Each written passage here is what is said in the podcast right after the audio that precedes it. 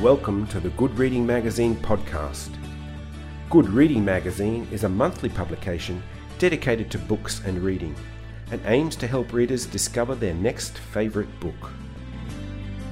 You can find out more about the books discussed on today's podcast at goodreadingmagazine.com.au.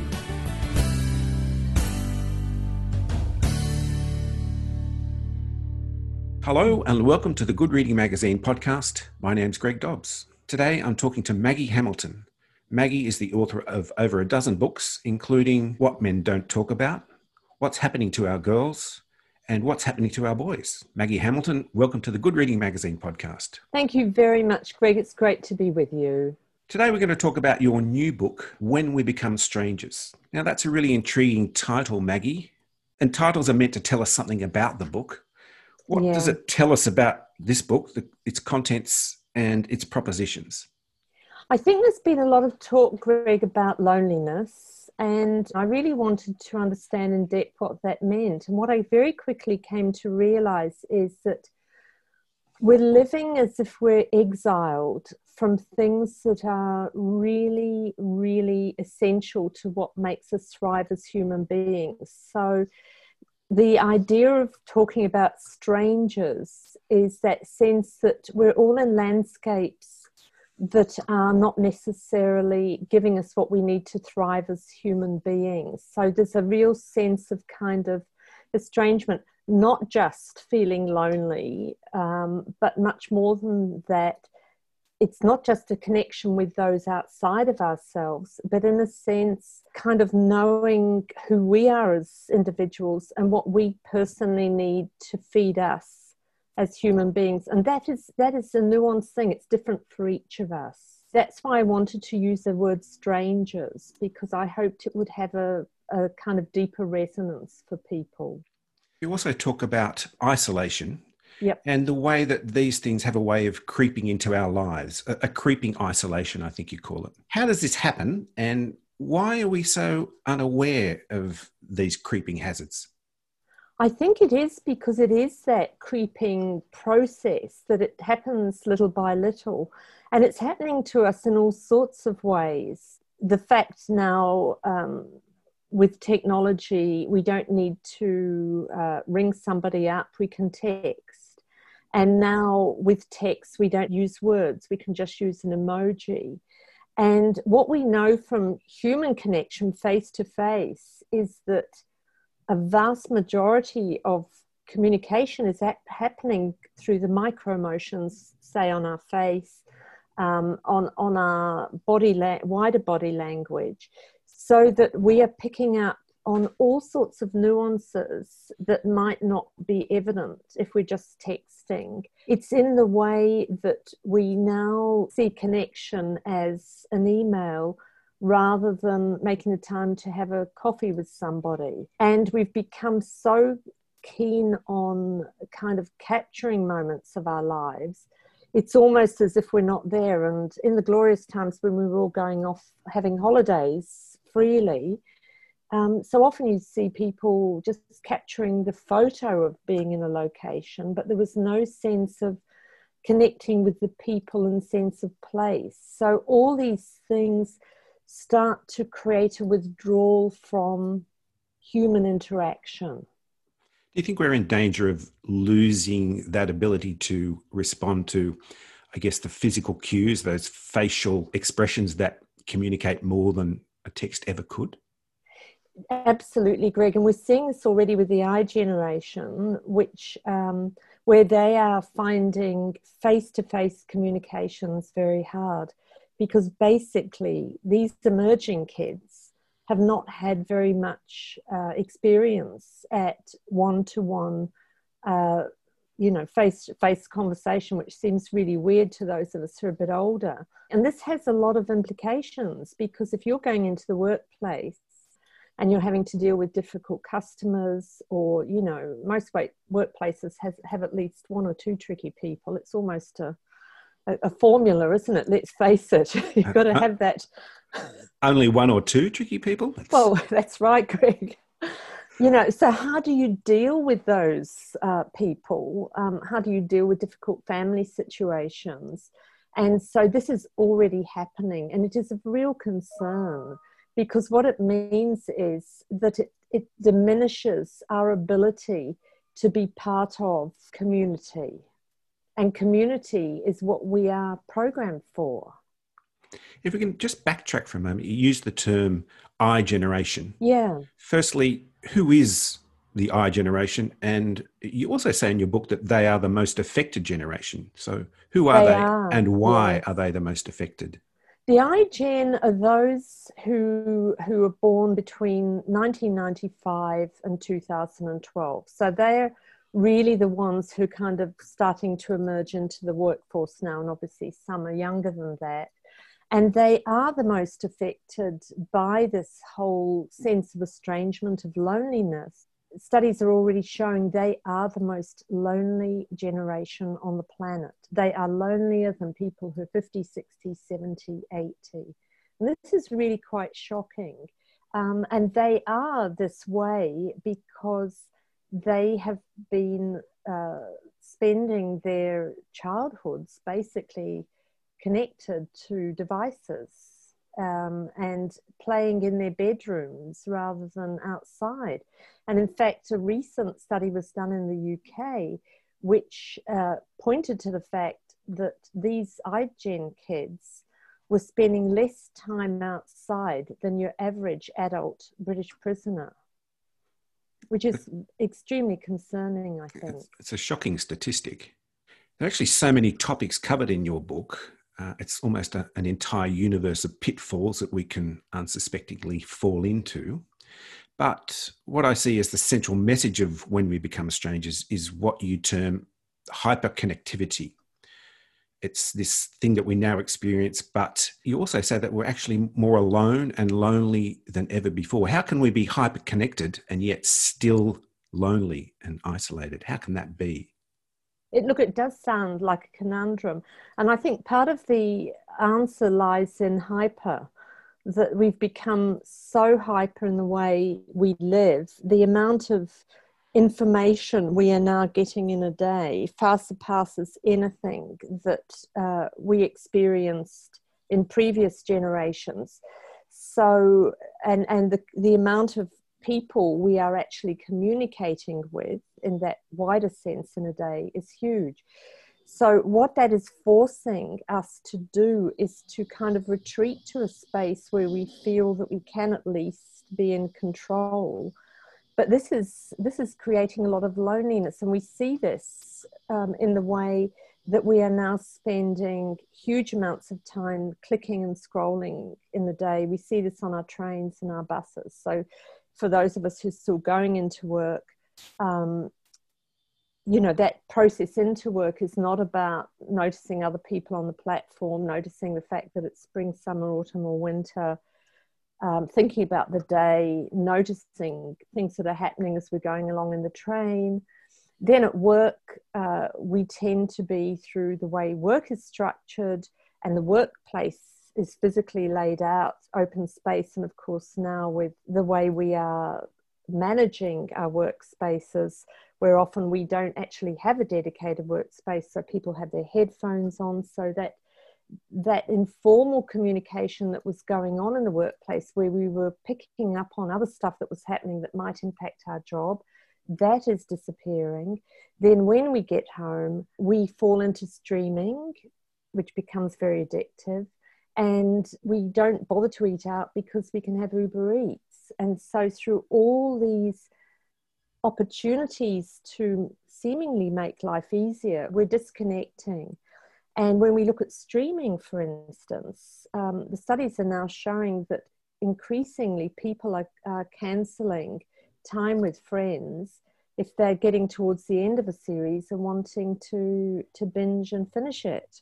And look, I'm sure we've all been tempted to do that, but I think there isn't something inside a lot of us still thankfully it says no that's absolutely not right you know but this is happening increasingly, particularly with younger generations. So you start to put all that together and you see that, like our iGen kids, we mightn't be retreating into the bedroom, but we are retreating into our own homes and our own spaces. At the expense of a, a richly layered life full of connections. We've talked quite a lot about the reasons behind this encroaching loneliness and isolation, yeah. but and the problems that are associated with it. But of course, your book's not all about outlining problems; it's also about finding solutions to these problems. One of the really small but interesting things, and something we've just talked about, is this time spent on devices, whether it's on trains or at home streaming. Your advice is stow your device during a commute and enjoy the ride. Now, that's a great piece of advice. Yep. But how do you get people to let go and actually do that? Well, I think we all have to ask ourselves is our life as rich and I would probably, an even better word, layered as we'd like? I, I, uh, what I see as I look around me and listen to conversations, we talk constantly about being bored um, and frustrated and not being interested in. And the way through that is to grow our curiosity. So we have to become curious again, and we've got to become good and detailed observers of what's happening around us, not in a kind of homework way, but in a way of seeing with new eyes. And John O'Donohue, who um, actually looked at the Celtic way of life, he was a very interesting Irish, uh, renegade uh, Irish Catholic priest. And I remember an anecdote he told a few years back. He got the opportunity to go and study in Geneva. And he said the night he arrived, you know, after he'd thrown his suitcase on his bed in his uh, hotel, he said he went out to experience Geneva that night in all its fullness because he knew if he didn't do that, he would miss out on a lot of nuances because he said as familiarity of that city crept in, he knew there would be so many things he would never notice. And I've never forgotten that, that it's like capturing the wave of the moment so that life starts to open up for us. What we're looking for are experiences that open possibilities, doors and windows, rather than closing those doors and windows. And I think the closed doors and windows is where we're at. And really, it's just about starting to open them. And I have put a lot of um, suggestions in the book, um, and hopefully, there's lots of nuances for people to understand. And the great thing is that so many of these are dead simple. I want to talk now about something that is central to most people, which is this idea of work, and in particular, yes. work and technology. Yep. Now, technology is often called out as the answer to all our problems, uh, from solving work life balance, making us more efficient and productive, helping us communicate better and faster. In one section, you, your heading reads Technology alone is not the answer. If technology isn't the answer, then what is? Oh, this is a lovely question because it gives me the opportunity to share some really quite exciting things. I think what we tend to do as human beings, we're always looking for the ultimate answer. And that's good. We need to be looking for solutions. That's how we evolve. The problem is when we find something new, we tend to pin all our hopes on that. So this is what we've done in the workplace, and so now people uh, communicate across the office by um, email, etc. And what we found, and yes, we are working from home at the moment, but let's assume we're in a, a workplace where people can get into work easily and freely, is that things like the informal chats in a uh, workplace situation are often those where we we make massive connections we learn a lot. We are actually subconsciously learning about our work environment and what is needed by casual conversations that are going around uh, on around us. And in fact some companies now are reinstating cafes in their workplace because they've found that something like 75% of the chat that goes on there is useful for work. And more workplaces are actually getting these cafes, allowing these cafes to be open to the general public because they're finding those casual communications that people are hearing are immensely valuable, not just because um, it might be something to do with work, but it's kind of feeding people's knowledge of what's going on around them in the wider world, if you see what I mean. It's like almost informal market research. The other thing is, we were talking a moment ago about us being sensory beings, and what's happening with technology is those senses are being shut down. But now we have a new movement uh, called biophilia, which is introducing these elements back into the workplace. So it's things like benches that we work from um, being made of recycled wood. So that when you're sitting at your desk working, as your fingers touch the the grooves of that wood, you know, your senses are being excited and soothed and nourished. Some workplaces have dappled lighting on the walls as if you're under trees. And they're using circadian lighting because we have a, a, a rhythm and we know this when we travel overseas and we suffer from jet lag. We have a rhythm that works for us where the light changes, natural light changes during the day, changes color subtly. And so advanced workplaces are putting this in so that we're actually feeding the sensory part of ourselves and um, and as well as as such things as informal communication. And these create a, a deep sense of delight um, that that feeds us as human beings and makes us feel like we're part of this workplace and part of something that's bigger than us. That actually feeds into something that I want to ask about now, which is yeah. uh, this idea of human scale. And you, we've talked about things yes. like human connection, and you've just mentioned a few entertainment, intimacy, and that somehow these things have become dehumanized or even commodified. This is in the context of a world driven by technology. Yep. But this principle of human scale, or returning to this principle of human scale, what do you mean by that term, and how do we get there? This is very exciting. And this really was the starting point for my book.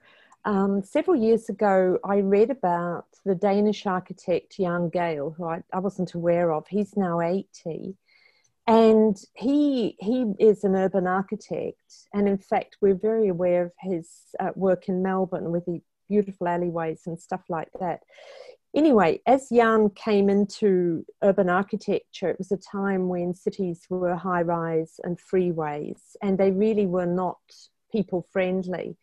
And he was kind of aware that there was a disconnect, but hadn't really any sense of of what it was about because you know that was the big new thing and so he took a trip around europe where he lived and started to really take note of where people felt comfortable and he noticed this in um, places such as Venice and places in Europe and Italy where you have people congregating around a square, etc., meeting at night to have coffee and dance and eat and chat and promenade. And then he started to study human behavior as well. And what he found is we actually have a measurable scale at which we as human beings feel comfortable.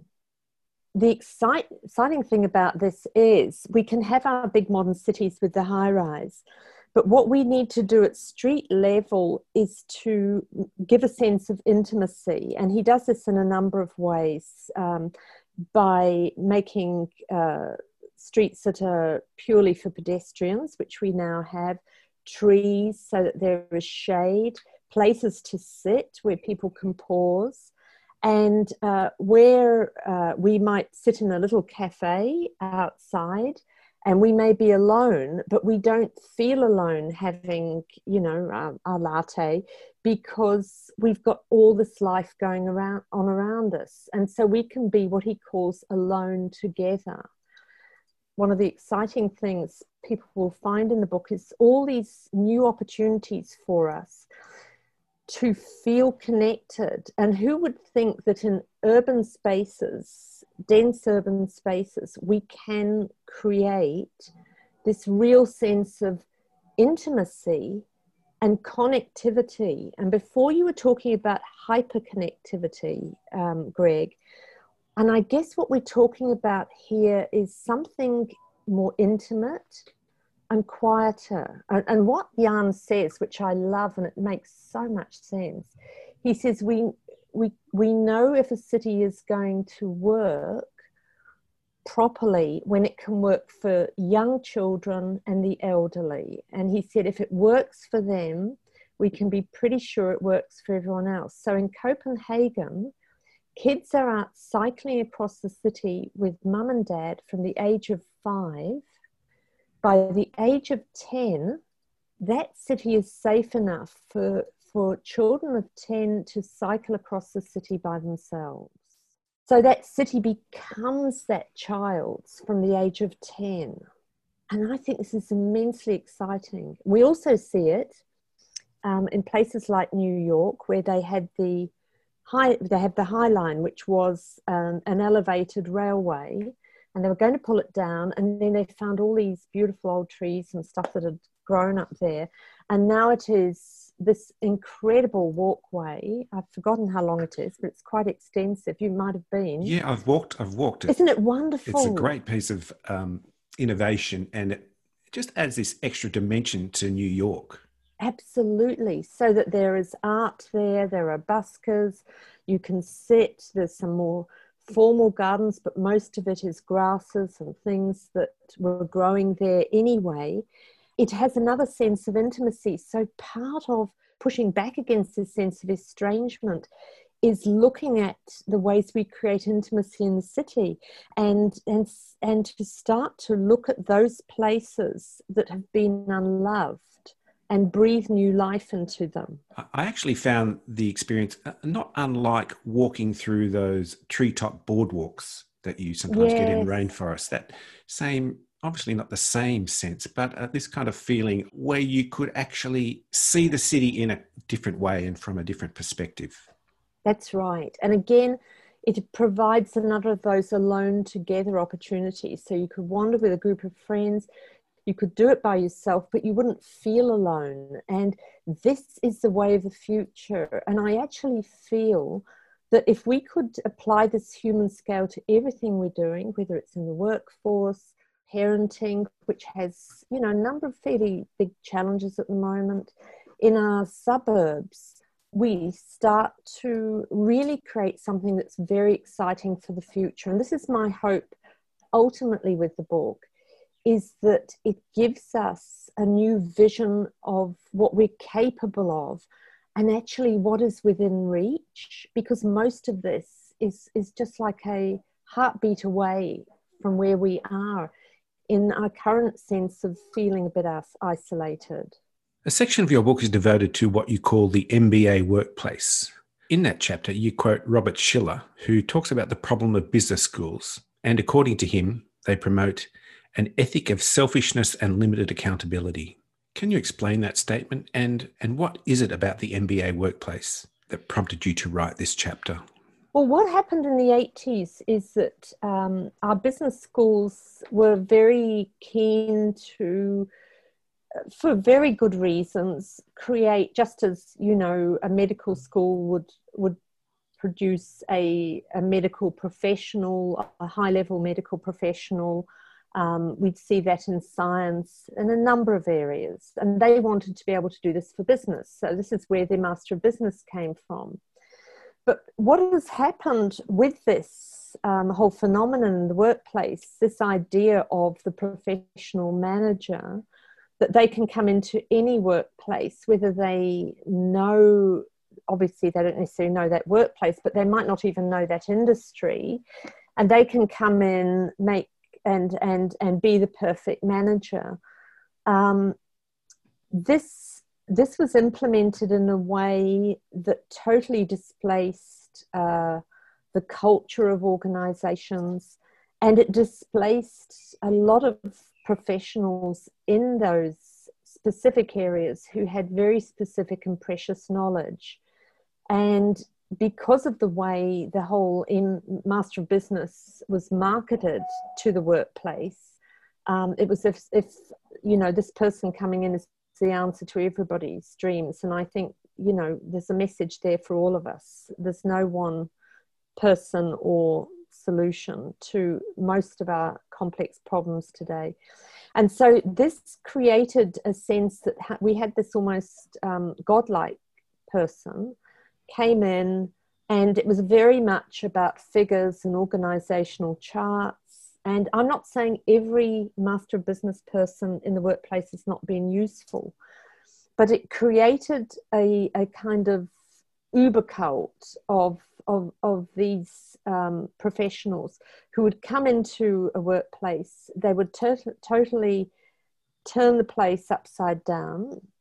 I've, I've no doubt they did make some good changes, but many were not. And then they would disappear off to their next assignment. Most of those people did not give those workplaces any longevity. So they did not see the uh, they did not see out the impact of the changes they made. And this, I think, is deeply flawed. And what we're now finding is that we're living in a world of constant and massive change.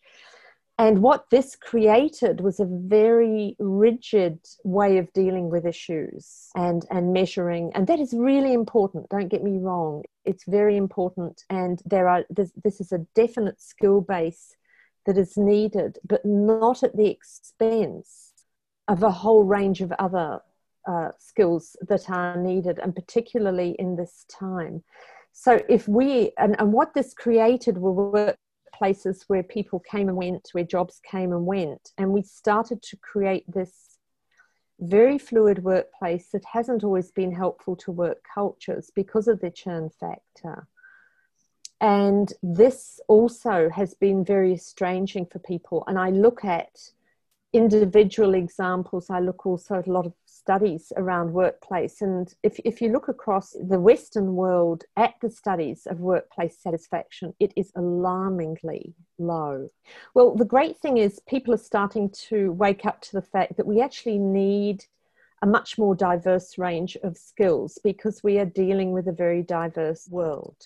And so, what we're looking at now is um, the much more importance being given to creatives um, to those who are strategic thinkers in a wider sense, um, creating a climate where um, questioning is really important and where that is actually done um, across the board. So it's not just that you can ask searching questions of somebody who might be uh, at your level, as it were but that you're actually encouraged to ask difficult questions to those who are more senior than you. Because often in those questions um, lie new solutions or lie a warning that if we, and I don't mean to say that the person, this is not about being confrontational, but sometimes questions hang heavily on us in a workplace. And but we don't feel we can ask that question because it might seem because the culture is such it's it seems impertinent if you create an inquiring workplace then you can often foreshadow future issues and future opportunities it's interesting that you talk about these other skills these strategic thinkers creative thinkers this idea of asking questions and that leads yes. me to the final question that i want to put to you is this idea of soft skills. You talk about soft skills. What are they and why are they important? How can they help us out of this dilemma? Absolutely. Well, they are such as creativity and critical thinking, but it's other things like people who are persuade have good persuasive skills, which would be terrific if you are dealing with a client base, emotional intelligence. You can look at things like philosophical inquiry so that when new ideas are mooted, you have those among you who can think very deeply at several layers as to why this may or may not be a good idea. So let's say that I've posed an idea which has, you know, one basic tenet to it. But if you have those who are informed by such things as philosophical inquiries, they might take my one idea and say, and do you realize you can also do B and C with that? And further down the track, we might look at D&E. So suddenly, you've got a much more fully fledged idea that you can put forward as a new way forward. But when you're in the straitjacket of, of figures and and and flowcharts and things, and these things are important. Don't I do want to stress that I'm I'm not uh, in any way suggesting they're not. It is historic, and and time is speeding up. The way we're doing things is speeding up, and we need to be able to lean more into the future. Maggie, this has been a fascinating discussion and it's a fascinating book. And thank you for joining me on the Good Reading Magazine podcast. It's been a huge pleasure. Thank you, Greg. Thanks, Maggie. I've been talking to Maggie Hamilton about her new book, When We Become Strangers How Loneliness Leaks into Our Lives and What We Can Do About It. It's published by Murdoch Books and is available at goodreadingmagazine.com.au and all good bookstores. My name's Greg Dobbs, and thanks for listening.